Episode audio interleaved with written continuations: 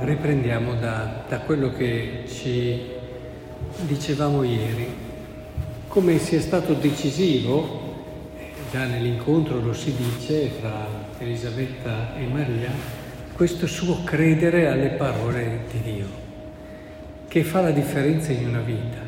Dicevamo che i santi sono diversi dagli altri per questo, il resto è venuto dopo. Loro hanno creduto a quello che Dio ha detto loro ci hanno creduto davvero, hanno creduto di poter davvero essere suoi figli, di esserlo fino a risplendere, no? Ed essere santi e immacolati al suo cospetto. Ci hanno creduto e, e lo hanno realizzato con la grazia del Signore. Credo che sia importante che rafforziamo questa consapevolezza. Qui Maria Avete sentito le cose che gli erano dette, molto più difficili da credere del fatto che noi possiamo diventare santi, ma lei ci ha creduto, lei ha avuto fiducia. Ecco, il passo avanti che facciamo rispetto a ieri è questo.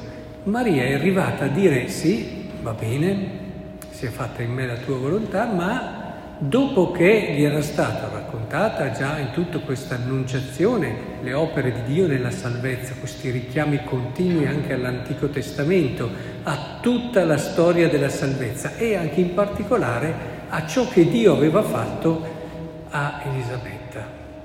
E solo dopo che gli ha detto questo, ecco che dice sì. Questo ci dà un criterio, perché Penso che tutti, insomma, capiamo che è importante fidarsi di Dio, ma ci può essere un qualche aiutino? C'è un modo per essere davvero più eh, portati, essere più in grado di fidarsi di Dio, di credere che davvero quello che Lui ci dice su di noi, le cose grandi che ha in mente su di noi possono essere vere, realizzarsi?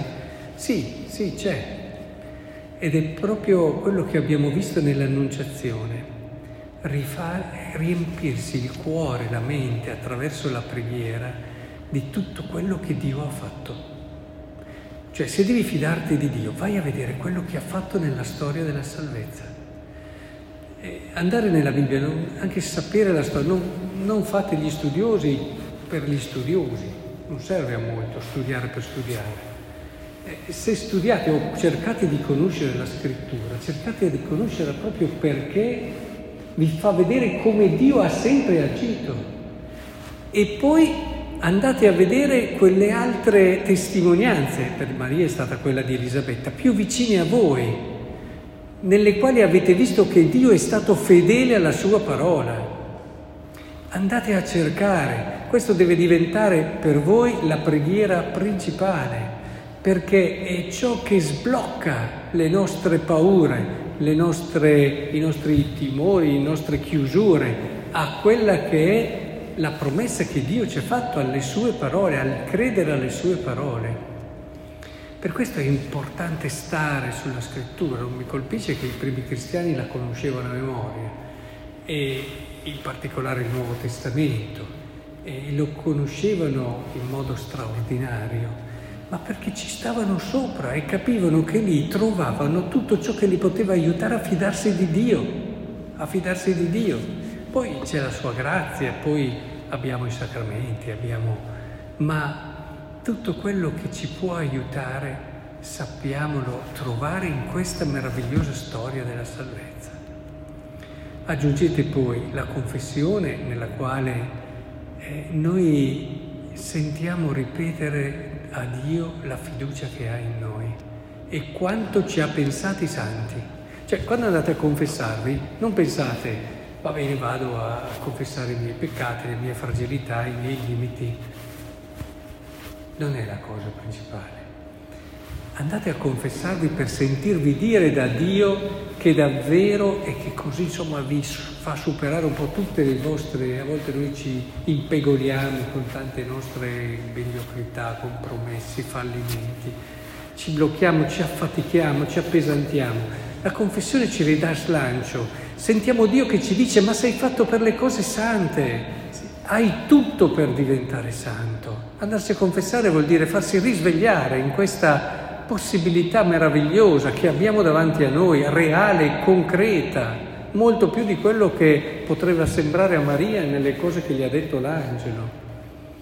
E così l'Eucaristia che ci sostiene e ci conferma, perché in tutta la storia della salvezza, come vi dicevo prima, se c'è un evento che ci conferma che Dio è fedele, è proprio il mistero pasquale. E noi adesso qui lo stiamo vivendo. È come se l'Eucaristia ci gridasse Dio è fedele, non dubitarlo. Come fai a dubitarlo? Sei qui, vedi suo figlio morire e risorgere. Dio è fedele. Si dovrebbe uscire sempre dalla messa con la certezza della fedeltà di Dio e quindi mi devo fidare anche quando mi dice che io sono fatto per la santità. Se tirar fuori storie o... Ecco che il Signore in questo ci aiuti, perché se abbiamo questa fiducia, ci arriviamo. Ce l'ha fatta gente che è partita molto più indietro di noi. Quindi